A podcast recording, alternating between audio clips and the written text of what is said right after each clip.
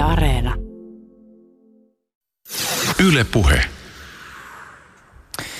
Marko Home, kun arkkitehti Matti Suurosen Futurotalo esiteltiin vuonna 1968 televisiolle ja lehdistölle ja tätä kautta suuremmalle yleisölle, niin mitä aikalaiset taloa tarkastellessaan näkivät? No suhtautuminen vaihteli. Suuri yleisö suhtautui lähinnä semmoisella hämmästyksen ja kummastuksen sekaisella kiinnostuksella Futuroon ja sitten myöhemmin, myöhemmin kun se oli julkisesti nähtävillä, nähtävillä esimerkiksi vuonna 1969 se oli kuukauden ajan Stockmannin tavaratalon alaolassa tai sitten se oli kesällä 69 Tampereen messuilla, niin ihmiset tungeksi Futuron sisään katsomaan sitä ja hämmästelemään sitä ja näin. No sitten tota, ainakin vanhemman polven arkkitehdit, aikalaiset suhtautuivat siihen ö, kriittisesti ja piti sitä et, ö, tämmöisenä erikoisuuden tavoitteluna ja että eihän tämä mitään oikeaa arkkitehtuuria ja näin, että, että Futuro sai sieltä, sieltä tasolta taholta kritiikkiä osaksensa. Sitten taas suomalainen media otti sen pääosin aika hyvin vastaan. Esimerkiksi tämmöiset lehdet kuin Tekniikan maailma tai Avotakka kirjoitti Futurosta positiiviseen sävyyn ja liitti sen tämmöisiin juttuihin, että minkälaista on elämä vuonna 2000 ja Futuro oli niin osa, osa sitä tulevaisuuden visiota ja näin, että se suhtautuminen vähän vaihteli. UFO-taloksikin kutsuttu muovinen Futurotalo täyttää tänä vuonna 50 vuotta. Kanssani studiossa istuu Futuro-asiantuntija ja taidehistorioitsija Marko Home. Tulevaisuuteen monessa mielessä kurkottanut Futuro voidaan asettaa osaksi arkkitehtuuriutopioiden historiaa ja muun muassa tämä jatkumo on tänään tarkastelun kohteena. Tässä yhteydessä lienee paikallaan myös pari syventävää sanaa utopian käsitteestä ja tässä meillä on apuna tänään Jyväskylän yliopiston Keijo Lakkala. Lisäksi lähetyksessä pääsee ääneen pienen liikuteltavan talon itselleen rakentanut yrittäjä ja filosofi Henri Lokki. Ylepuheessa Juuso Pekkinen. Ja voisit sä Marko vielä sen verran kerrata, että mikä on sun ja Futurotalon yhteinen historia? No yhteinen historia alkaa tuolta yli 20 vuoden takaa. Ensimmäisen kerran tapasin Futuro, Futurotalon suunnittelija arkkitehti Matti Suurosen vuonna 1996. Kävin silloin hänen, hänen, hänen kotonansa ja, ja silloin ö, ryhdyttiin ö, Mika Taanilan kanssa virittelemään Futuro-dokumenttielokuvaa, jonka Mika Taanila ohjasi ja jonka minä käsikirjoitin yhdessä Mika Taanilan kanssa ja – ryhdyttiin tekemään pikkuhiljaa sitä taustatutkimusta sitä dokumenttielokuvaa varten ja sitten ja haastattelemaan paitsi Matti Suurosta, niin muita elossa olleita Futuron kanssa tekemisissä olevia ihmisiä. Ja, ja sitten se dokumenttielokuva tuli, tuli syksyllä 1998, sitten sai ensi iltansa ja muun muassa Yle esitti sen televisiossa muutaman kerran ja, ja sitä sitten on kansainvälisesti esitetty TV-kanavilla ja, ja museoissa ja lukuisilla eli eri elokuvafestareilla. Ja sinänsä har, kumma, ihme kyllä, niin se on 20 vuotta vanha elokuva, niin sitä esitetään yhä edelleen.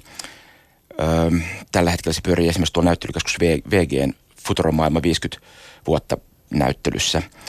Öö, ja sitten siitä elokuvan tekemisestä meille jäi Mikan kanssa materiaaleja yli semmoista, mitä ei voitu käyttää siinä elokuvassa ja, ja tota, ja myöskin tuli uutta tietoa, niin sitten ö, neljä vuotta myöhemmin, 2002, julkaistiin Futuro-talosta kirja, jossa oli myös muita kirjoittajia, mutta me, me kirjoitettiin se ö, jo pääartikkeli siinä ja johdantoartikkeli ja sitten toimitettiin se ja koottiin se ja näin.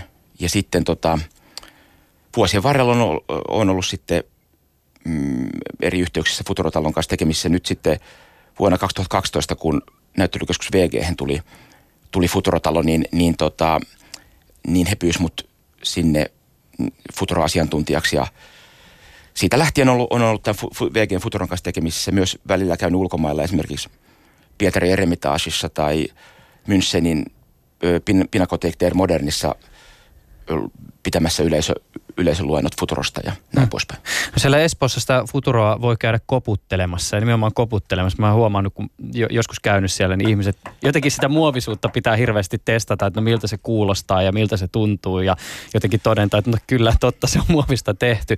Ää, tietysti siis monelle tätä ohjelmaa kuuntelevalle Futurotalo on tuttu vähintään kuvista, jos ei ole sitä livenä nähnyt, mutta musta on jotenkin hirveän kiinnostavaa, kun sellaiset ihmiset, jotka on paneutunut johonkin sanallistaa sitä tutkimuksen kohdettansa tai sitä asiaa, mistä tietää tosi paljon. M- miten sä kuvailisit, Marko, ihmiselle sitä, että, että minkälainen futurotalo on, miltä se näyttää? No, futurotalo on tämmöinen ellipsimuotoinen, eli, tai mm, tarkalleen ottaen se on ö, pyörähdysellipsi, eli ellipsoidi.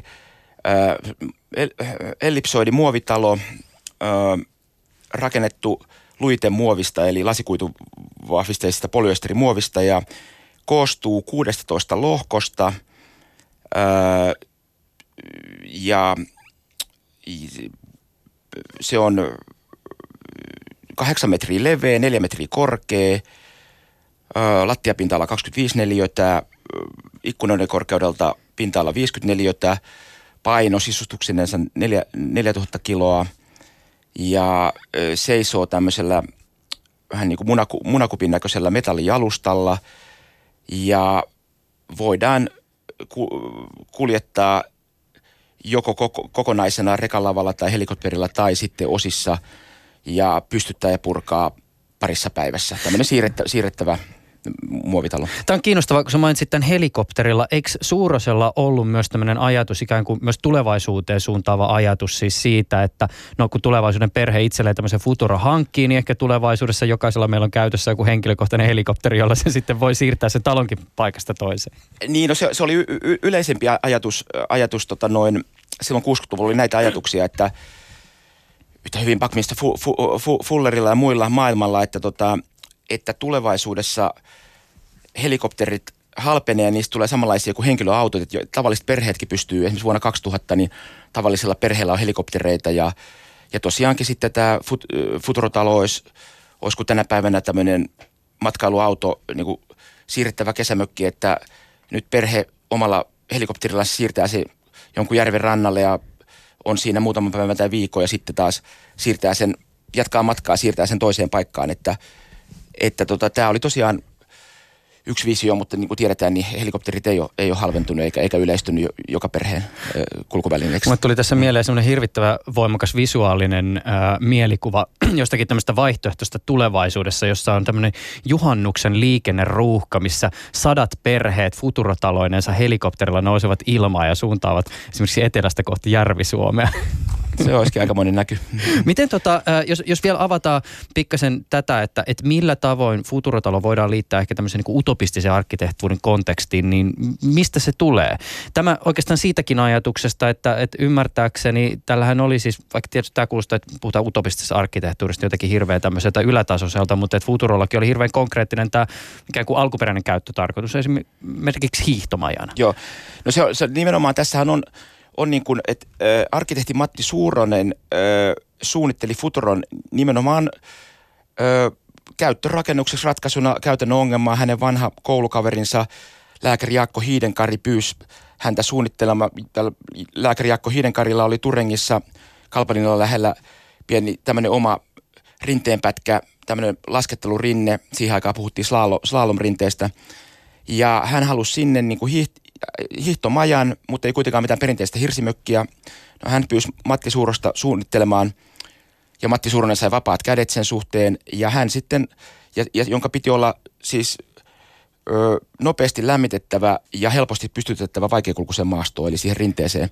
Ja Matti Suuren rupesi tätä käytännön ongelmaa ratkaisemaan ja, ja hän sanoi, että se perustui, ratkaisu puht, perustui tota, puhtaasti matematiikkaan, että hänellä ei ollut mielessä nämä utopiat ja sitten toinen lähtökohta oli se, että hän oli just, hän sai tämän toimeksiannon vuonna 1965 ja sitten Futuro valmistui sitten vuonna 1968, niin hän oli just Seinäjoelle yhden viljasilon päälle suunnitellut tämmöisen kahdeksan metrin halkasijalta olevan muovikuvun, jonka Polykemo Oy valmisti, joka sitten myöhemmin ryhtyi valmistamaan futuroita, niin hän rupesi tämän muovikuvun pohjalta kehittämään futuroa.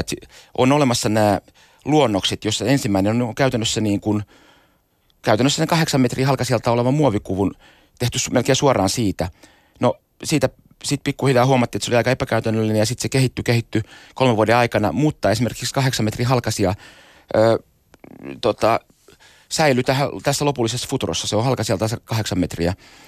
Ja, tota, ja hän tosiaan sitten, sitten tota, teki tämän ja se toimi, toimi hyvin silloin. Se oli siellä Jaakko Hiidenkarin lasket, äh, hiihtomajana vuodesta 68 vuoteen 77. Ja tänä päivänä sitten mm, aikoinaan Neuvostoliittoon vuonna 76 vietiin kolme futuroa, niin yksi niistä se ensimmäinen päätyi kaukasukselle Dombain ö, vuorelle 2400 metrin korkeuteen hiihtomajaksi, ja se on siellä yhä edelleen. Ja niin kuin voidaan kuvitella, niin 2400 metrin korkeudessa aika kova, esimerkiksi talvella aika ko- kovat olot, olosuhteet, mutta se on siellä yhä edelleen, ja netissä löytyy venäjänkieliset ja englanninkieliset sivut, että kuka tahansa voi, voi vuokrata sieltä ö, yösijan yö, yhdeksi yöksi tai viikoksi tai noin. Eli se Futuro toimii, vaikka Futuro on saanut näitä monia muita el- elämiä, niin kuin mistä me puhutaan varmaan tässä lähetyksessä, mutta se, alku, se toimii edelleen siinä alkuperäisessä käyttötarkastuksessa, käyttötarkoituksessa, mihin Matti Surinen se suunnitteli. No, miten se sijoittuu sitten näihin, näihin arkkitehtuuriutopioihin, vaikka Matti Surinen ei sitä, sitä niihin, hänelle se utopi, utopia ei ollut se lähtökohta, vaan se käytännön ongelman ratkaisu, niin pitkin sitten 1900-lukua jo oikeastaan no 20-luvulla jo Buckminster Fuller, yhdysvaltalainen tämmöinen mm, visionääri keksijä Buckminster Fuller rupesi kehittelemään ajatusta siitä, että, että, tota, että minkä takia kun teknologia kehittyy, niin minkä takia talot rakennetaan edelleen samalla tavalla kuin, kuin vuosikymmeniä aikaisemmin. Että hänen mielestänsä ö, talojen piti olla, pitäisi olla kuin autot, että, että siirrettäviä tämmöisiä tota, dynaamisia liikuteltavia yksiköitä, ja, jotka olisi helppo pystyttää, nopea pystyttää ja, ja, ja siirtää paikasta toiseen.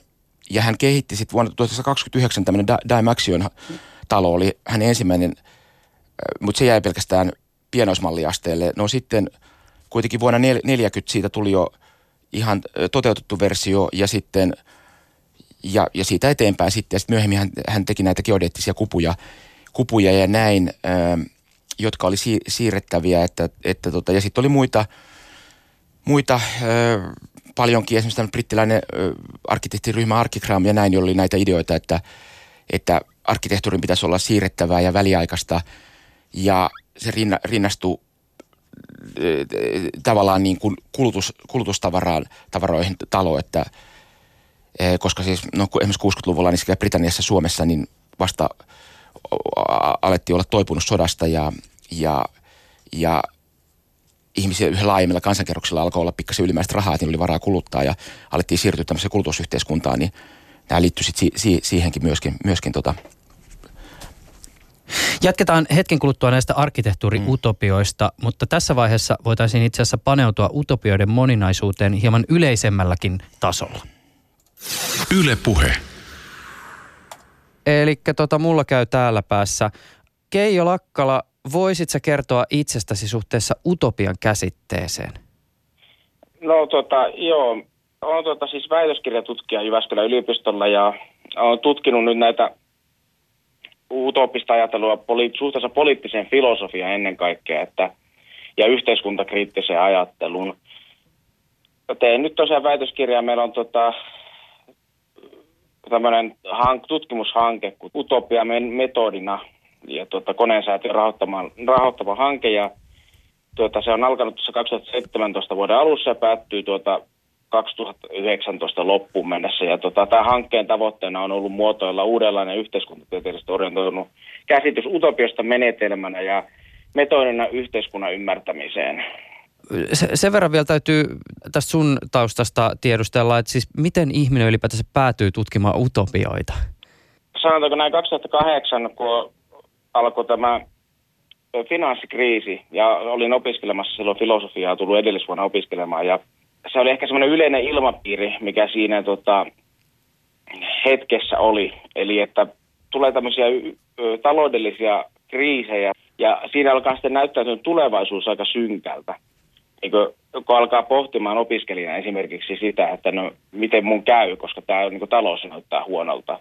Ja miten käy, niin tavallaan semmoinen niin impulssi semmoiseen niin vaihtoehto, vaihtoehtoisten maailmojen ja toisenlaisen yhteiskunnan pohtimiseen syntyi niin sitä kautta oikeastaan. Toki olen tietenkin ollut sinällään yleisesti ottaen kiinnostunut vähän kaikenlaisesta yhteiskunta, yhteiskunnallisesta ajattelusta, mutta niin tuommoinen, tuo oli varmaan semmoinen impulssi, mikä pakotti pohtimaan, että mi- miten muuten tämän maailman ja yhteis- yhteiskunnan voisi järjestää. Ylipäätänsä kun tutkii utopioita nyt herra vuonna 2018, niin voisi kuvitella, että se tutkimusaihe aika voimakkaasti resonoi ympäröivän maailman kanssa. Joo, kyllä. Erityisesti tämä nytkin kesän loppukesästä, kun on ollut näitä helleaaltoja ja on pohdittu sitten ilmastonmuutoksen syitä, mitä se mahdollisesti aiheuttaa tässä, niin tämmöinen ekologinen kriisi myös jollakin tavalla koen, että niin se, se pakottaa pohtimaan, että mi- miten muuten me voitaisiin elää yh- yhteiskuntina ja yhteisöinä. Yleensä olen ajatellut, että tämmöiset hyvin vaikeat ajat tuottaa tarvetta utopiselle ajattelulle. Että tota, sillä tavalla kokisin, että ne resonoi erityisen paljon juuri nyt tuo utopian käsite. Kun ä, Aliaksessa pitää selittää sille pelikaverille sanaa utopia, niin mä veikkaan, että ihan kamalan moni ei joudu siihen tilanteeseen, että sen sana joutuu skippaamaan. Saatetaan lähteä muodostamaan jonkinlaista sanakirjamerkitystä, siis viitata ehkä jonkinlaiseen mahdollisesti saavuttamattomaan ihanneyhteiskuntaan. Mm. Populaarikulttuuri tietysti tarjoaa ehkä enemmän visioita dystopioista, mutta, mutta kai sieltäkin sitten voisi vetuapua utopioiden havainnallistamiseen löytyä ja kolmas saattaa tässä aliaksessa ehkä viitata Thomas Moren kirjoittamaan utopiateokseen, mutta et mistä suunnasta sä, Keijo Lakkala, lähtisit utopian selitystä kaivamaan? No niin, niin kuin mainitsit tuossa tuon Thomas Moren 1516 julkaistun utopiateoksen, niin kyllä se nyt jonkinlaisen yleisen mallin antaa utopiselle ajattelulle ja kirjallisuudelle, mutta jotenkin on usein myös ajateltu, että tämä utopinen ajattelu on myös jotain paljon vanhempaa ja tavallaan jollakin tavalla ehkä ihmiselle tyypillistäkin, siis tämmöinen yleinen, yleisesti ottaen mielikuvituskykyyn ja abstraktiokykyyn liittyvä tuota, ajatu, ää, kyky. Ja tuota, voidaan erottaa tavallaan, että utopia niin tällaisena ää, vaikkapa paremman yhteiskunnan mallina jonkinlaisena pohjapiirroksena tulevaisuuden yhteiskunnalle. Tai sitten voidaan ajatella, että utoppisuus tämmöisenä niin kuin adjek- tai niin kuin utoppinen adjektiivina, eli tämmöisenä jonakin piirteenä, kulttuurin piirteenä. Että tuota, utopialla, jos tarkoitetaan tässä nyt semmoista tosiaan tällaisen paremman yhteiskunnan pohjapiirrosta, niin voidaan ajatella, että se on vain yksi tämmöisen utoppisuuden muoto. Esimerkiksi tämmöinen saksalainen filosofikko Ernst Bloch on puhunut toivon periaatteesta, joka on jollakin tavalla – yleisinhimillinen tällainen ihmistä motivoiva ja ohjaava periaate, ja että tätä toivon periaatetta ilmentyy nyt sitten tota, esimerkiksi taiteessa, uskonnossa, filosofiassa, ja nyt utopiat on yksi vain tällainen muoto. Tämä toivon periaate on siis tällainen ajatus siitä, että me ihmiset jollakin tavalla hakeudutaan aina ja orientoidutaan johonkin parempaan tilaan jatkuvasti. Tähän ajatus sisältyy, ajatuksen sisältyy paremman olemassaolon halu, ikään kuin voitaisiin sanoa. Ja tämä on tämmöinen yleinen, ehkä kaikkia utopian muotoja yhdistävä e, piirre, tämä tämmöinen, niissä kaikissa ilmenee ha, halu ja orientoituminen kohti parempaa tilaa. Tota, että jos utopio, utopiossa on niin, tota, niin useita muotoja löytyy, että ei voisi niin kuin, sillä lailla ainakaan tiettyä muotoa antaa sille, että mikä on niin kuin, se tyypillisin muoto utopialle, mutta siellä kaikesta tämmöisestä utopista voidaan tämä yksi piirre löytää, joka on tämä paremman, paremman olemassaolon haluaminen. Ja tuota, niin, että tähän, tähän utopiaan voidaan ottaa tämmöisiä useampia näkökulmia ja tuota, itse asiassa sitä voidaan lähestyä useasta näkökulmasta. Ja jos tämä on pohja, tämä paremman olemassaolon halu, niin sitten tuota, on puhuttu joskus siitä, että utopialla voi nähdä olevan erilaisia funktioita. Mm. Avaa pikkasen näitä. Jos ajatellaan, niitä, on, niitä nyt on usea, usea, useampi tota, funktio, mutta mikä minusta on kiinnostavimpia, on tavallaan semmoinen fasilitoiva, eli yhteiskunnallista ja poliittista toimintaa motivoiva ja sille jonkun tavoitteen antava funktio. Tämä on varmaan aika tyypillinen ajatus siitä, mitä utopiat esimerkiksi voisi olla. Eli joku tällainen ihanne asetetaan ja sitä kohden pyritään niin politiikan ja tämmöisen yhteiskunnallisten kamppailujen ja väittelyiden ja debattien ja tällaisten kautta niin lähestymään. Sitten voidaan ajatella, että toinen, mikä on vielä kiinnostavampi funktio utopioilla, on niin sanottu utopioiden kriittinen funktio. Eli tavallaan nyt kysymyksessä ei olekaan minkään, tai pää, painopiste jos siinä ideaalin asettamisessa, vaan jollakin tavalla tämä meidän oman yhteiskunnan, missä me nyt elämme, niin sen suhteellistamisesta ja sen, sen tavallaan tällaisesta, sen osoittamisesta vain yhdeksi mahdollisesta maailmasta. Eli jos ajatellaan tässä ihan viime vuonna, kun se kuoli, niin tämä sosiologi ja filosofi Zygmunt Bauman esitti vuonna 1976 teoksessaan Socialism the Active Utopia, että tuota, utopia suhteellistaa nykyisyyden. Se ikään kuin sulkeistaa tämän meidän nykyisen maailman ja vapauttaa sillä tavalla mielikuvitusta pohtia toisenlaisia asiantiloita. No, tämä on tietysti niin kuin tämmöisenä positiivisena potentiaalina aika, aika ikään kuin helppo ymmärtää ja omaksua, mutta sitten taas toisaalta monien arkkityyppien kautta utopiat saattaa näyttäytyä vähintään epäilyttäviltä. Siis utopioiden historia kytkeytyy monessa kohdin myös esimerkiksi totalitarismin historiaa. Kyllä, ilman muuta ja tuota, tätä en ole ollenkaan kiistää ja tässä on nyt semmoinen, tässä mun väitöskirjatyössäkin, niin semmoinen yksi keskeinen teoreettinen kysymys onkin sitten se, että miten mua, millaisen millainen utopian käsite tulisi muotoilla, jotta se välttäisi nämä just mainitsemassa sudenkuopat, että kylmän sodan yhteydessä etenkin sellaiset ajattelijat kuin Isaiah Berlin, Karl Popper ja J.L. Talmon, ne yhdisti suoraan utopisajattelun Neuvostoliittoon ja toisen maailmansodan aikaan tietysti Natsi-Saksaan yhdistivät nämä tuota, ajatukset, mutta sitten ajateltiin näin, että esimerkiksi Isaiah Berlinillä jollakin tavalla ajatteli, että utopia merkitsee tämmöistä tavalla moraalista, dogmaattista moraalista monismia ja tämmöinen, se tukahduttaisi tällaisen demokraattisen pluralismin. Ja tuota, tämä on tietysti, nämä on ihan aitoja ongelmia. Jotenkin olen itse ajatellut vaan sen nyt sitten viime aikoina etenkin näin, että me voidaan olla tällä tavalla reflektiivisia suhteessa utopiankin käsitteeseen erilaisten utopioiden muodostamiseen. Eli me voidaan tiedostaa sen historiallisuus, sen väliaikaisuus ja ennen kaikkea utopioiden neuvoteltavuus. Eli nimenomaan politiikan ja demokraattisen politiikan keskeinen ongelmahan olisi minusta debatoida tästä utopian, meidän, utopian sisällöstä ja sen suunnasta, että mihin yhteiskuntaa halutaan olla viemässä. Ja nimenomaan erilaiset poliittiset suuntaukset, e, puolueet, ideologiat, erilaiset yhteiskunnalliset liikkeet asettaa jonkun oman näkemyksessä siitä, millainen tulevaisuuden yhteiskunnan tulisi olla. Ja nyt nämä erilaiset utopiat, kun ne asetetaan vastakkain, niin minusta kysymys on vain demokratiasta. Eli tavallaan, jos me tiedostetaan tämän utopioiden neuvoteltavuus ja niiden tota, moninaisuus, että jo, ja niiden välinen konflikti, niin nimenomaan siinähän mä ajattelisin, että nimenomaan demokraattisen y- yhteiskunnan olennaisiin piirteisiin kuuluu tällä tavoin ymmärretty utopia. Ylepuheessa Juuso Pekkinen. Näin siis Jyväskylän yliopiston Keijo Lakkala, joka vaikuttaa muun muassa Utopia-metodina yhteiskunnallisen muutoksen mahdollisuuksia artikulaatioita projektissa. Ää, jotakin ajatuksia, Marko Home, mitä ehkä tästä heräsi. Itse voisi ehkä avata pohdiskelun tästä näkökulmasta, että kun Lakkala tuossa äsken kuvasi sitä, kuinka utopioiden taustalla ehkä yleisemmin on tämmöinen niin kuin, ikään kuin ajatus tästä toivosta, niin ehkä tässä pitää vähän sen verran näsäviisastella, että vaikka mä jollakin yleisellä tasolla saan arkkitehtuurin kontekstissa tästä ajatuksesta kiinni, niin tällä niin arkkitehtuurin käyttäjänä mulla on usein semmoinen olo, että arkkitehtuuri useimmiten ei toivo, vaan toivearkkitehtuuria, siis toivetta siitä, siitä, että voisitko hyvä rakennuksen käyttäjä käyttää tätä rakennusta juuri näin. Ja sehän ei aina ihan siihen käyttäjäajatusmaailmaan joskus uppoa, että välillä jossain niin kuin vaikka kauppakeskuksen edessä saattaa olla joku semmoinen tila, joka tekisi hirvittävästi mieli ottaa haltuun ja järjestää siinä kaiken näköistä showta, mutta se onkin vain ikään kuin jonkinnäköistä arkkitehtorista spektaakkelia kohti sitä ostotapahtumaa. No joo, mutta Marko, heräskö sulla jotain?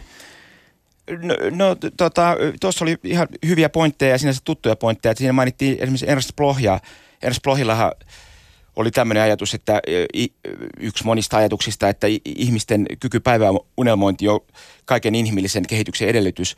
Eli jos aina vaan pysytellään vanhassa, tehdään asiat niin kuin aina ennen on tehty, niin silloinhan mitään kehitystä ei tapahdu. Ja sitten että on tärkeää, että aina, aina niin kuin haaveillaan paremmasta ja, sekään, ja se, toteutuuko se ja toteutuuko se sellaisessa muodossa kuin haaveillaan, niin, niin, niin se ei ole se pointti, vaan se prosessi just kohti, kohti sitä parempaa.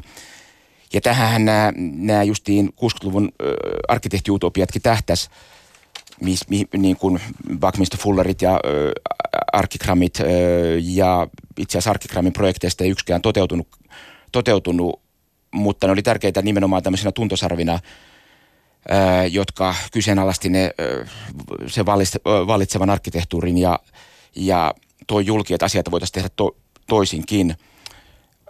Sitten tietysti se on aikaansa sidottu ja, ja itse asiassa monet näistä Arkikramin visioista to, toteutui sitten Futurossa, mikä taas ne toteutui tavallaan vahingossa. Että se ei ollut Matti Suurosen ajatus, mutta sitten tietysti ää, esimerkiksi siihen aikaan oli yksi pointti oli nämä uudet materiaalit. No muovi nähtiin silloin tulevaisuuden materiaalina. No tänä päivänä muovi nähdään ympäristöongelmana ja, ja näin poispäin, mutta silloin aika oli erilainen, että me ei voida, että siellä on moni, käsityksiä 60-luvulla, mitkä nykypäivän näkökulmasta vaikuttaa vähän erikoiselta. Esimerkiksi se, että niin vahvasti – uskottiin siihen kulutus, tai kulutusyhteiskuntaa pidettiin posi, positiivisena, nähtiin, että se tarjosi valinnanvapautta, niin kuin tarjoskin, koska jos ajatellaan nyt vaikka Briteissä tai Suomessa sodan jälkeen 40-50-luvun pula-aika, ö, niin kuin ei ollut hirveästi valinna, niin kuin aikaa energia meni siihen ihan arkiselviytymiseen ja sitten yhtäkkiä 60-luvulla alkoi olla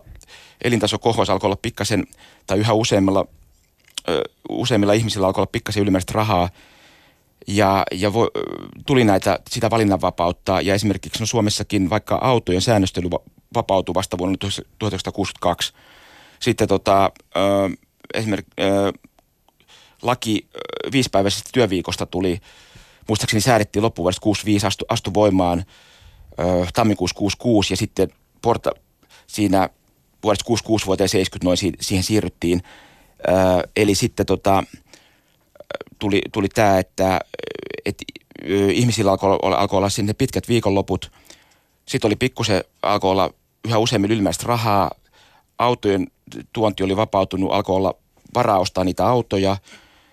Toki siihen aikaan perusperheauto oli kupla Folkkari tai pikku Fiat ja näin, mutta, mutta kuitenkin. Ja, ja sitten myöskin tähän sauma alkoi olla, kun vapaa-aikaa oli, ihmistä alkoi ostaa niitä niitä kesämökkiä, vapaa-ajan asuntoja ja oli nämä pitkät viikonloput, jolloin oli mahdollisesti sillä autolla, autolla matkustaa sinne kesämökille. Ja tähän, tähän saumaan, tähän niin kuin yhteiskunnalliseen taustaan myös Futuro, Futuro tuli sitten. Ja tota, ähm, mm. Mä voisin se, sen verran itse asiassa, mutta tässä vielä, jos voit pikkasen konkretisoida, siis me ollaan useampaan otteeseen mainittu jo Buckminster Fuller, mm. Fuller ja hänen kohdallaan tietysti, jos on yhtään perehtynyt mihin tekemisiin, niin saattaa tulla mieleen esimerkiksi tämä geodeettinen kupolirakennelma, josta mies tunnetaan. Se on siis tämmöinen niin kolmioista muodostuva, lomittaista kolmioista muodostuva kupoli, jolla tietysti on ollut kaiken näköisiä käyttötarkoituksia, tosi asumiseen ilmeisesti hieman niin ja näin, ainakin tiettyjä aikakausien materiaalilla, koska Fullerinkin ilmeisesti oma geodeettinen kupoli, jossa, jossa hän vietti aikaansa, niin vuosi sieltä katosta.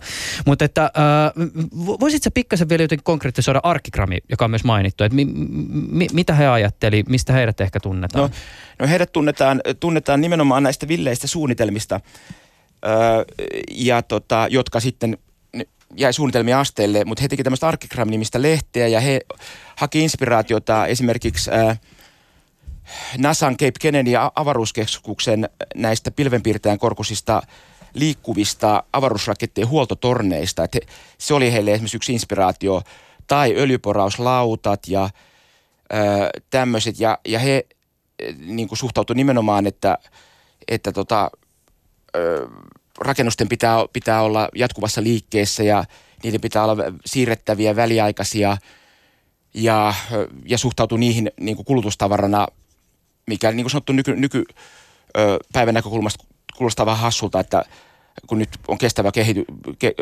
kannatetaan kestävää kehitystä ja näin, mutta 60-luvulla tämä kulutusyhteiskunta oli uusi juttu, juttu ja tota, niin kuin ainakin Euroopassa, niin, niin, niin se, siihen suhtaututtiin vähän tällaiselle niin kuin yltiöoptimistisesti. No joka tapauksessa niin heillä oli, heillä oli kaikenlaisia suunnitelmia. Heillä oli esimerkiksi tämmöinen niin kuin kapselitalosuunnitelma, missä, missä tämmöisen ö, tornin päällä oli nosturi ja siihen siinä ö, keskustornissa oli sähköt ja viemäröinti, nämä perustoiminnat, mutta siihen sitten tota, tämä oli nimeltä, nimeltä Plugin City, ja siihen sitten kiinnitettiin kapseleina ihmisten asunnot, kaupat, ö, harrastustilat, kaikki tällaiset näin. Ja niitä sitten yhden kapselin elinikä oli muutamasta kuukaudesta muutamaa vuotta ja se oli niin kuin jatkuvassa, jatkuvassa purkamisen ja rakentamisen tilassa se, se kapseli. Öö, no tämmöinenhän sitten tota, Tokiossa toteutettiin, japanilainen arkkitehti Kisho Kurokawa tota, to, toteutti tämmöisen Nagakin kapselitornin, mutta siitä voidaan, tai no ehkä mainitsen sen Anna mennä. samassa. Se valmistui vuonna 1972 ja se on, siinä on kaksi tämmöistä keskustornia ja siinä on 140 noin 10 neliön kapselia ja se tehtiin niin kuin ö, kiireisille, ö, kiireisille toimistotyöläisille, jotka ajateltiin, että tekee pitkää päivää toimistossa ja kun ne tulivat toimistosta kotiin, niin ne ei tarvitse mitään muuta kuin tämmöisen kapseliasunnon, 10 neliön kapseliasunnon. Siinä oli kylpyhuone, siinä oli pari sänky, siinä oli jääkaappi, siinä oli tuoli, kirjoituspöytä, siinä oli äänentoistolaitteet, ilmastointi, näin. Ja, tota, ja se on tosiaan, se valmistui vuonna 1972 ja se on vielä edelleenkin olemassa. Siinä on muuten äärimmäisen vaikea löytää, voin kertoa semmoisen. Siis tietysti se on, se on kuvista tuttu ja sitten kun sitä alkaa niin katsoa, että okei se on suurin piirtein tuolla alueella, niin se on ihan semmoisella ikään kuin siis sivukujalla moottoritien varressa ja pikkasen niin kuin, onko se Ginsan äh, kaupunkialueen Kyllä, niin joo, tämmöisistä Ginsas, pääteistä Ginsas, pikkasen niin kuin sivussa. Joo, itse asiassa en, siellä en ole paikan päällä käynyt, käynyt mutta, tota, ö, mutta sen tiedän, että esimerkiksi tuossa kymmenkunta vuotta sitten, 2007, niin, niin tota, se, sen purkamista jo suunniteltiin, kun se oli päässyt huonoon kuntoon. Ö, vaikka sitten ö, tota, sitten toisaalta eh-, ehdotettiin, että ne kapselit, jotka oli siis, ne on vaihdettavia, vaikka niitä on vaihdettu, niin ne voitaisiin, niin kuin ne on pulteilla kiinni siinä, ne voitaisiin, siinä voitaisiin periaatteessa tehdä uudet kapselit ja vaihtaa ne ja näin. Mutta sitten itse asiassa purkusuunnitelma kaatui, kun tuli tämä 2007-2008 yleismaailmallinen talouslama. Ja nyt edelleenkin sille ei ole tehty mitään ratkaisevaa, että se on vähän hu, hu, niin kuin huonossa kunnossa, mutta nyt luultavasti sitä ei enää, enää tota noin, ö, haluta purkaa, että et mielipide on muuttunut vähän, no ehkä kaukaa haettu analogia, mutta muistaakseni 80-luvun lopussa esimerkiksi Helsingissä – tämä ei liity näihin utopioihin, mutta kuitenkin niin oltiin, suunniteltiin, että lasipalatsi purettaisiin. Ja sitten 90-luvun alun lama niin kuin torppasi ne suunnitelmat. Ja tänä päivänä varmaan kukaan ei enää olisi ehdottomasti, että lasipalatsi purettaisiin. Siihen on avaamassa just tämän kuun lopussa Aamos Rex taidemuseo ja muuta. Että, mm.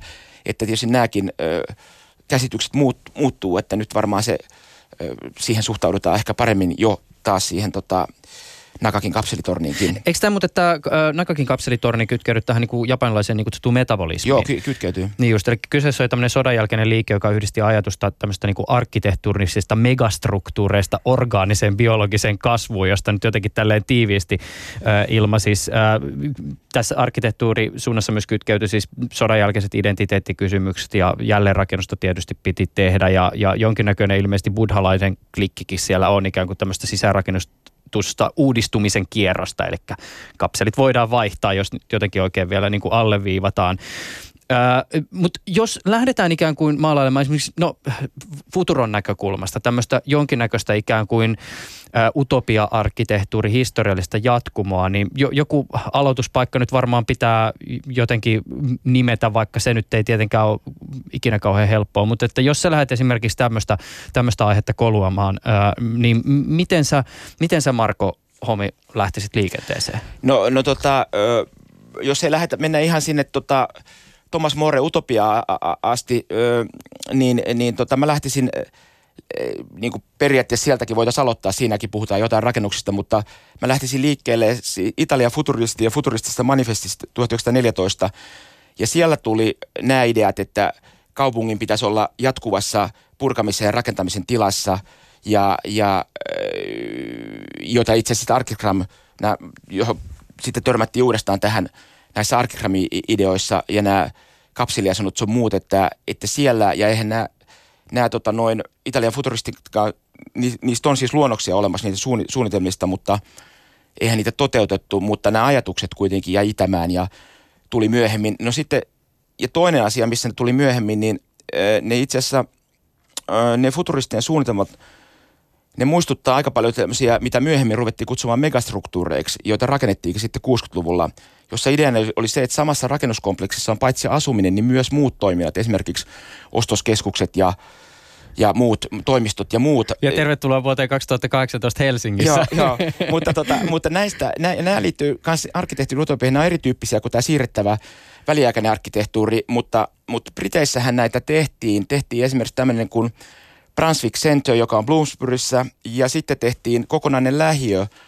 tämmöinen tota, ö, ö, Thames Mead, joka esiintyy tuossa kellopeli Appelsiin-elokuvassa. Ja, ja siinä tota, alkuperäisenä ideana, öö, ja siis tämä tuli, ne tuli suuskot samoihin aikoihin, tuli 67, 72 muistaakseni Brunswick Center ja Thamesmeadiin tuli ekat, ekat asukkaat muutti 1968, joka, eli se viettää nyt kans 50-vuotis öö, syntymäpäiviänsä.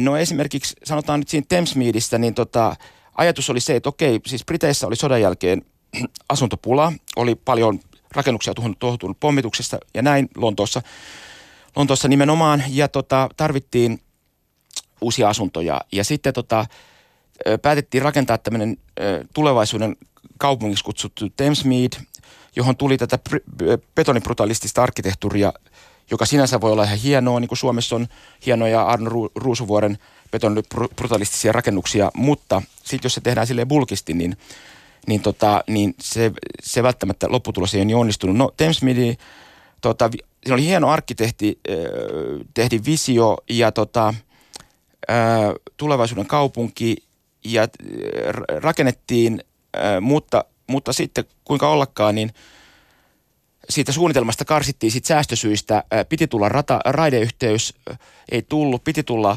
ostoskeskus, ei tullut. Ja sitten tota noin, sitten kun se alue valmistui, siellä ei ollut juurikaan mitään palveluita, ö, ei ollut raideyhteyttä, se oli niin pussin perällä ja, ja näin. Ja sitten sitä ei hoidettu ja sitten se alkoi aika, aika, aika nopeasti slummiutua. Ja sitten siis 1971 tehdyssä ihan siis kolme vuotta Thamesmeadin ensimmäisten rakennusten valmistumisen jälkeen, niin – se esiintyy sitten kellopeli Appelsiinissa, jossa niin kuin, niin kuin tiedetään, se on niin kuin dystopia. Jo, että, että se, oli, se on jo sitten, äh, tota, niin esiintyy ihan toisessa valossa kuin se arkkitehdin alkuperäinen idea. Ja se on edelleenkin nyt äh, 50-vuotisjuhlien tiimoilta, niin sitä pyritään kehittämään. Sinne itse asiassa tuli nyt 50 vuoden jälkeen, sinne tuli raideyhteys ja sitä pyritään nyt kehittämään. Katsotaan onnistuksen siinä. No sitten pienemmässä mittakaavassa tämä Brunswick Center, mikä taas on Lontoon keskustassa Bloomsburyssa kive, kivenheiton päässä Oxford Streetistä, niin se tuli myös silloin, se valmistui vuonna 1972 ja tota, ää, mutta siinä kanssa rahat loppu kesken. Sitä ei esimerkiksi, ää, oli tarkoitus Siinä on sellaisia viktoriaanisia kermovärisiä taloja ympäristössä. Oli tarkoitus, että tämä betonipinta maalataan sillä samalla värillä. No ei ollut rahaa sitten loppujen lopuksi tehdä sitä ja monista muistakin jutuista arkkitehdin, Patrick Hodgson on se arkkitehti, joka mu- muuten työskenteli nuoruudessa Alva, Alva, Raallon arkkitehtitoimistossa. Niin tota, ja oli, oli itse asiassa olisi alun perin halunnut, että se olisi tehty tiilestä, mutta sitten säästösyistä valittiin halpa betoni siihen Brunswick Centeriin. No joka tapauksessa niin tota, niin se lopputulos ei tosiaan vastannut sitä arkkitehdin visiota ja siitä tuli sitten kaupungin vuokrataloja ja siihen tuli kyllä se ostoskeskuksen talot, mutta alun perin siinä piti olla siis – opiskelija-asuntoloista tämmöisiin luksus ö, penthouseiin, kaikenlaisia asuntoja, mutta loppujen lopuksi siihen tuli vaan sitten niin pieniä asuntoja, yhden, kahden makuuhuoneen asuntoja.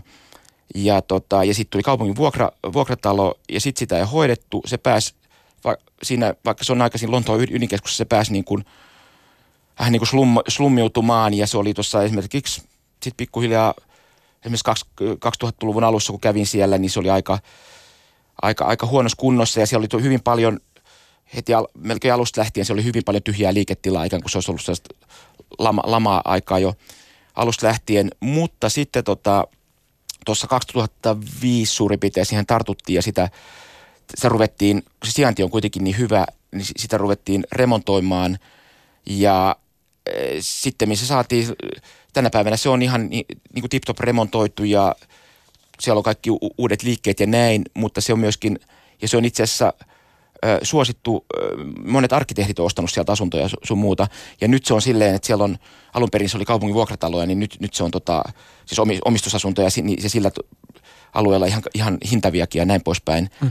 Eli Eli se, se, tota, se on muuttunut täysin, mutta joka tapa, niin. Mm. No niin. Tämä on tietysti kiinnostavaa, miten tämmöiset erilaiset uh, utopia-visiot, esimerkiksi just arkkitehtuurissa, niin kuin tässä on käynyt ilmi, niin toisaalta ovat tämmöisessä aaltoliikkeessä, että no sitten kun se utopia toteutuu, niin voikin tulla ne ympäröivät realiteetit jollakin tavalla vastaan ja, ja, ja tota, no, utopia pysyy saavuttamattomissa ja näinhän tietysti esimerkiksi Futuronkin kohdalla kävi uh, ymmärtääkseni Futuron tähän historiaan, jos jotakin tämmöisiä niin kuin merkkihetkiä laitetaan, niin on ehdottomasti esimerkiksi tämä öljykriisi.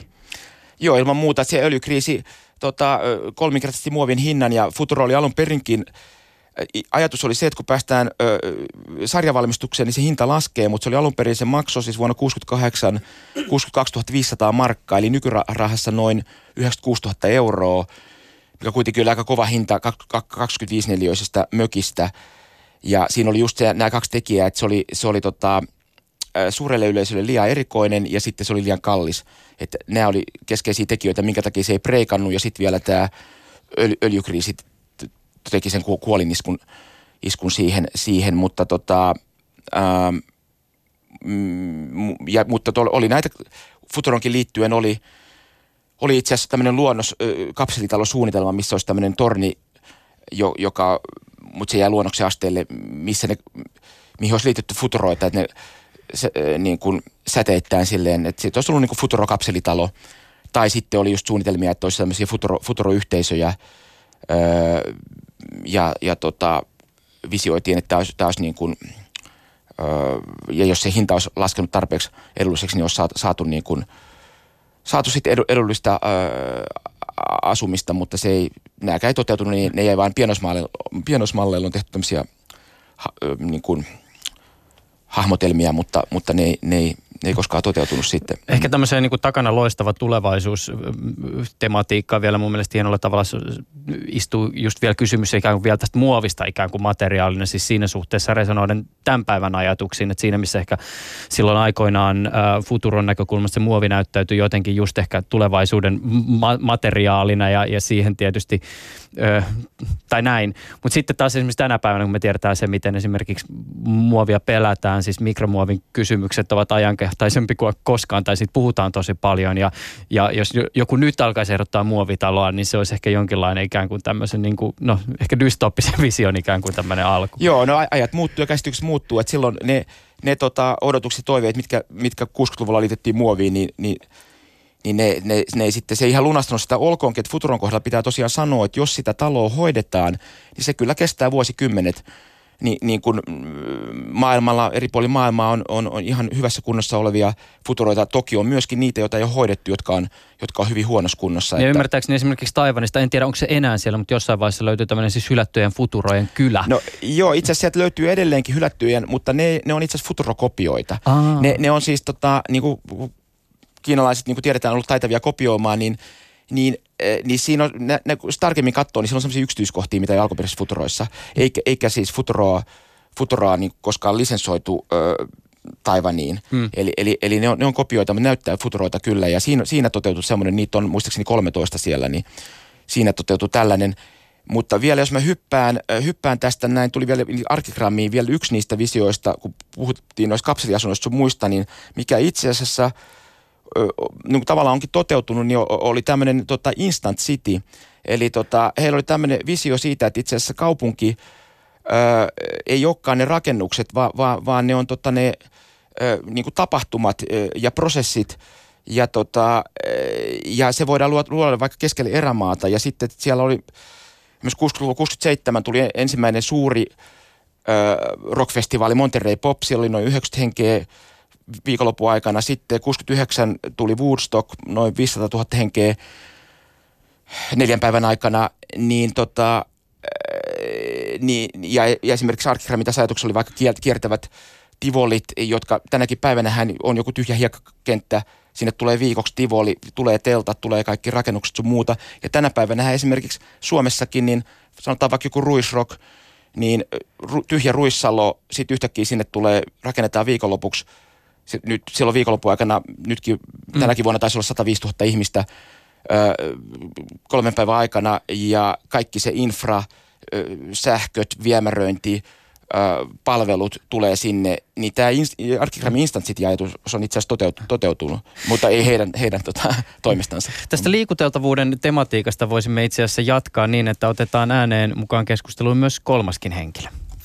Yle Puhe. Täällä studiossa tätä meidän keskustelua on seurannut koko tämän ajan talonrakentaja, yrittäjä ja filosofi Henri Lokki. Hauskaa, että sinäkin pääsit lähetykseen mukaan. Kiitos. Tota, onko sulla tullut jotain ajatuksia liittyen tässä käytyyn keskusteluun? Jaa, no toki monenkinlaisia. Mä seuraan sekä rakentamista että tätä keskustelua monesta eri näkökulmasta ja yksi niistä on jokseenkin filosofin näkökulma. Ja tässä oli mielenkiintoista itse kiinnitin huomioon siihen, että kuinka jokseenkin teknologiaohjasteisia ää, moni näistä utopioista, mihin on viitattu, tuntui olevan. Ja, ja, ja siinä, että mikä se, mikä ne keskeiset ongelmat siellä on olleet, joita on lähdetty ratkomaan. Ja, ja nyt kun katsoo ehkä nykymaailmaa ja niitä utopioita, joita on ajateltu tapahtuvan ja mitä, mitä tällä hetkellä ajatellaan, että tulevaisuudessa tapahtuisi, niin mielenkiintoisesti herää tämä teknologian ikään kuin kehityslinjan ja, ja toisaalta sitten taas meidän niin kuin inhimillisyyden kehityslinjan balanssi tai, tai voisi sanoa ehkä epäbalanssi. Ja, ja mä näkisin, että, että siinä missä näissä mm, historiallisissa utopioissa on pitkälti ratkottu just työläisen näkökulmasta, että saadaan pieni kapseliasunto, missä kiireinen työläinen käy nukkumassa ja sitten jatkaa kiireistä työtään, tai toisaalta luksusasuntoarkkitehtuurissa, jossa on ehkä utopia siitä, että saadaan megalomaanisia valtavia rakenteita, niin mä näkisin, tästä puuttuu ehkä sellainen näkökulma, joka on se, että meidän pitäisi luoda tällaisia inhimillistä kasvua tukevia puitteita, rakennuksia ja, ja tiloja, jotka, jotka ehkä kutsuu dialogiin tai tällaisen inhimilliseen kasvuun. Et se ei pelkästään täytä sitä ikään kuin ää, akkujen lataamisen funktio, vaan, vaan myös tukee tällaista ää, inhimillisen kehityksen kasvua, jolloin, jolloin sitten tämä teknologinen kehitys, joka, joka muuten tuntuu niin ylimalkaiselta, niin ehkä me pikkuhiljaa saavutettaisiin sitä myös tässä moraalisessa kehityslinjassa. No niin, nyt jos koskaan ollaan utopistisen ajattelun äärellä. Avataan hieman. Viime vuonna sä olit, Henri, todella paljon julkisuudessa kertomassa sun taloprojektista. Sä rakensit pienen liikuteltavan kodin, joka kustansi sulle semmoiset 5000 euroa. Tutuiksi tulivat muun muassa iltapäivälehdet, naisten lehdet, ymmärtääkseni jossain Suomi-areena asumiseen liittyvässä oheisohjelmistossakin sä olit paneelissa mukana. Ja sä et ole myöskään ainut itse oppinut minitalon rakentaja, joka on herättynyt viime vuosina mielenkiintoa. Mistä sä luulet, luulet, että tämä kiinnostus tällaisia, tämän tyyppisiä asumisratkaisuja kohtaan kumpuaa? Siis se, että pienempiä taloja ja mielellään se liikuteltavuuskin olisi hyvä saada siihen mukaan.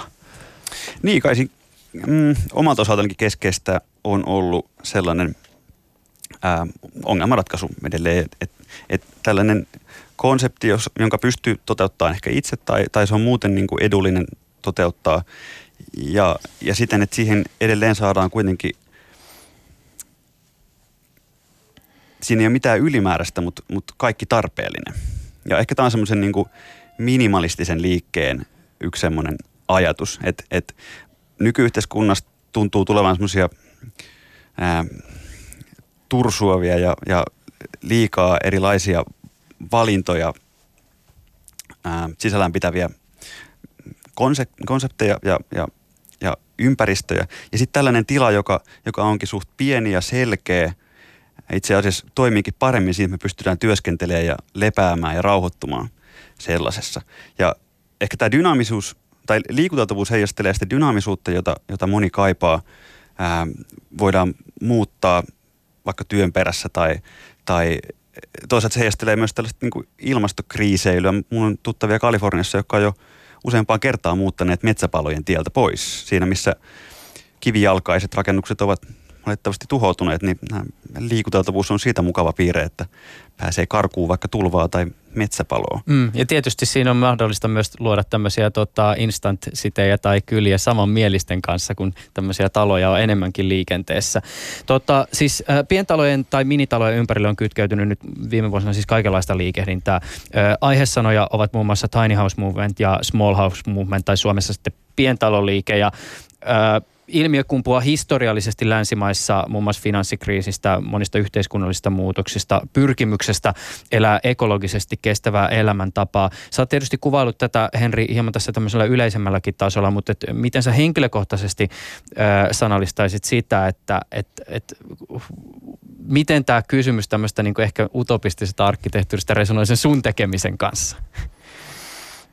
Mä kieltämättä vietän paljon aikaa ajatuksissani ja, ja utopioiden kaiken näköisesti. Ja, ja kyllä mä niin kuin henkilökohtaisesti, mulla on ollut kauhean keskeistä ongelmanratkaisu näin, näin sekä filosofina että, että ihmisenä tässä. Ja se konsepti, minkä mä oon ää, itse luonut, niin, niin kyllä heijastelee paljon niin kuin nykyyhteiskunnan ongelmia ja sitten taas ja sitä kautta ikään kuin luo omalaisensa utopian siitä, missä, missä rakennukset, niin kuin aiemmin mainitsin, enemmänkin suunnitellaan ää, sen henkilön tarpeita toteuttamaan. Siten, että, että siellä on sun standardien mukaisesti tehtyjä, tehtyjä kalusteita tai, tai se puite on siten, että se tukee, tukee sitä elämää, mitä siellä halutaan elää. Ja tässä on sellainen arkkitehtoninen twisti, että mun mielestä ensin pitäisi keskittyä ajattelemaan sitä, että minkälaista elämää haluttaisiin elää ja sitten suunnitella siihen sopivia rakennuksia. Ja monesti arkkitehtuuri vähän kuin missaa sen inhimillisen pointin siinä äm, tilojen käytettävyydessä tai, tai niiden sopivuudessa. Hmm. Tietysti arkkitehdit saattaa olla tästä asiasta hieman eri mieltä. Toki, tästä käytetään keskustelua monesti ja, ja se, on, se on hyvä keskusteluaihe. Hmm. Dialogi tukee kasvua. Tässä ehkä sitten toinen näkökulma on ne materiaalit, ainakin omalla osalla on pyrkinyt käyttämään sellaisia materiaaleja, jotka on jotenkin ei pelkästään kestäviä, mutta ehkä myös niin kuin sitä ympäristöönsä tai, tai rakennusympäristöön miljöitä eheyttäviä – Eli mun mielestä tämä kestävyys on vaan semmoinen nollasummapeli, jossa, jossa päästään semmoiseen niin plus-miinus nollatilanteeseen, mutta jos puhuttaisiin semmoista niin eheyttävästä rakentamisesta, niin mun mielestä se kiteytyy ehkä siihen, että, että me olisi hyvä käyttää rakentamisessa sellaisia materiaaleja, joiden tällainen niin kuin, ää, hiili kädenjälki itse asiassa on positiivinen. Ei puhuta pelkästään siitä jalanjäljestä, joka on ikään kuin semmoinen paradigma, joka supistaa koko ajan, vaan meidän pitäisi käyttää sellaisia materiaaleja, jotka ikään kuin eheyttää niitä ympäristöjä. Puu on siitä hyvä esimerkki, koska mitä enemmän puita me istutetaan, me pystytään ehkä vähän hiukan vaikuttaa tähän me ainakin lähiympäristöön ja ehkä sitten isossa mittakaavassa isompaankin ympäristöön. Sitten taas puu on sitten niin kuin, ei pelkästään kestävä materiaali, vaan se voi tätä olla eheyttävä materiaali, kunhan se kasvatustapa on ollut ää, ekologinen ja, ja hyvä. Tämä on kiinnostavaa nyt, kun äh, ku, kuuntelee sua ja pohdiskelee esimerkiksi tätä futuron tematiikkaa jotenkin tässä rintarinnan, niin tässä on monta semmoista teemaa tai kysymystä, joiden kanssa ikään kuin, jotka käy hirveän hyvin yhteen. Siis tämä ajatus tästä liikuteltavuudesta, tulevaisuuden ehkä elämäntavoista, sitä, miten se rakentaminen jotenkin tukee sitä käyttäjän ikään kuin olemista ja elämistä. Sitten toisaalta tämä materiaalikysymys ehkä nyt pikkasen hanaa vastaan. Niin, jos mä Marko. tähän vä- väliin huikkaan, niin, niin tosiaan Futurossa ö, kiteytyy hyvin ö, 60-luvun lopun ajan ilmiöt ja se yhteiskunnallinen kehitys. Ja tässä, tässä Henri, sun, sun talos kiteytyy hyvin tämän ajan ö, ajan henki ja tämän ajan yhteiskunnalliset ilmiöt, että ne on, ne on molemmat sikäli aikansa tuotteita ja molemmat toimii hyvin om, omassa laissaan. Niin, meillä on niin kuin, kiitos, meillä on tällä hetkellä hmm. mun mielestä käynnissä semmoinen kaupungistamisen megatrendi, tai se nyt mun mielipide, on ihan yleisesti tiedostettu asia, jossa, jossa tota, me tuodaan kaikki ikään kuin ulkopuolelta. Me tuodaan kaupunkeihin rakennusmateriaalit jostain ulkopuolelta, joko hiekan tai sementin muodossa pitkälti, kun rakentaa betonista. Ja, ja pitkälti nyt kaupungistuminen on liike, jossa ihmiset muuttaa kaupunkeihin pitkälti ulkopuolelta. Ja, ja sitten sit me tuodaan ruokaa ulkopuolelta sinne kaupunkeihin, joka koitetaan ruokkia ne kaupunkilaiset valtavilla farmeilla, joita siellä kaupunkien ympärillä kutsutuksi maaseudulla ää, tuotetaan. Ja ehkä tässä niin kuin mun utopiassa – tämä on kääntynyt siihen, että mitäs me käännettäisikin tämä megatrendi siten ympäri, että me istutettaisiin paljon taas niitä puita sinne maaseudulle puissa. Muutenkin voidaan tuottaa paremmin ruokaa ehkä kuin, kuin peltoviljelyssä. Ja, ja sitten siitä puusta metsähoidon yhteydessä rakennettaisiin puisia rakennuksia. tai, tai muuten selluloosarakennuksia ja, ja luota sellaisia asuinyhteisöjä, jotka on sikäli biooptimoituja, eli ne täyttää ja koittaa palvella tätä niin kuin inhimillisen kasvun manifestoutumaa siinä, mm. että me voidaan tehdä hyvää työtä, me voidaan saada hyviä ideoita ja ratkaista isoja ongelmia. Me pystytään elämään siten niin kuin kontekstissa, joka on, joka on sen sijaan, että se on pelkästään kestävä, niin se on eheyttävä. Ja ehkä tämä on se niin kuin, myös sen kotosen, eli tämän pienen liikuteltavan kodin ikään kuin siemen idea, että me voidaan luoda tällaisia inhimillistä ää, visiointia tukevia ympäristöjä, josta sitten syntyy uusia ratkaisuja. Tämä on ehkä sitä, sitä mm, mihin Lakkala viittasi utopia määritelmissä, että, että, että meillä on tietynlaisia utopioita, jotka ei olekaan täysin niin kiveä hakattuja, vaan, vaan sitä, että ne on dynaamisen keskustelun alustoja, jolloin me pystytään ikään kuin ajan hengen mukaan myös puuttumaan ja, ja vaikuttaa näihin utopioiden syntymiseen. Tuossa Lakkala mainitsi kaksi tämmöistä erilaista funktiota utopioille, jo, jotka voidaan esimerkiksi todeta. Toinen oli tämmöinen ikään kuin utopian kriittinen funktio, jossa ikään kuin todetaan jotakin ongelmakohtia ehkä tässä ympäröivässä yhteiskunnassa sen utopian avulla. Ja sitten taas toisaalta on tämmöinen niin tavoitteita antava funktio, eli luodaan jonkinnäköinen pohjapiirros siitä, että, että miten maailma tulisi olla. Miten sä Henri oman tekemisesi näet? Kumpaa esimerkiksi tämä sun pientalosi edustaa? Mä ehkä... Traktorin perässä liikuteltava. Joo, ja mä ehkä hakisin siihen kolmanneksi niin ratkaisuksi tällaisen dialektisen utopiakäsityksen. Eli siinä, missä, missä mä omalla kontekstillani ja konseptillani heijastelen niitä ongelmia, mitä havaitaan, ja toisaalta haluan asettaa tällaisen niin kuin, ää, ratkaisun välineitä ja, ja keinoja, mutta mut tiedostaen sen, että, että me eletään dynaamisessa maailmassa ja me, eletään, me ollaan dynaamisia ihmisiä ja olentoja, jolloin mä en usko itse siihen, että se, jos mä heitän nyt tässä jonkun ratkaisevan konseptin, että se toteutuu sellaisena, vaan mä, mä ikään kuin ajattelen sitä sen dialektiikan kautta ja dynaamisesti, että, että on tämmöinen lähtötilanne ja näkökulma. Ja tästä me annetaan sen elämän tapahtua, annetaan sen inhimillisyyden kehittyä ja viedä sitä kontekstia ja konseptia eteenpäin.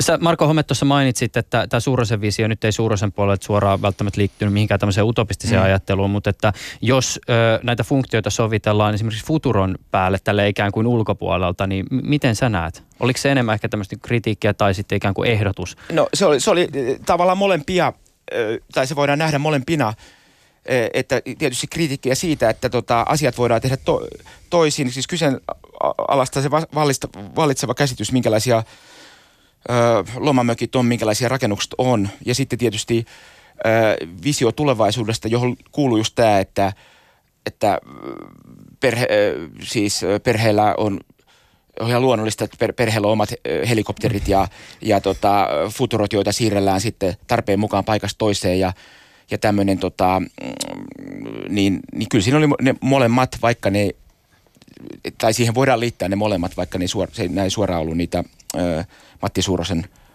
mm, niin kuin, siihen visioon ei enää su, välttämättä suoraan liittynyt, mutta ne voidaan liittää siihen. UFO-taloksikin kutsuttu muovinen futurotalo täyttää siis tänä, vuotta 50, täh, tänä vuonna 50 vuotta.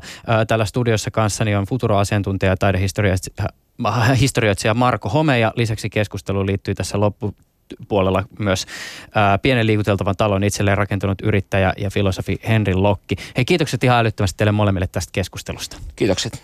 Ensi kertaan. No.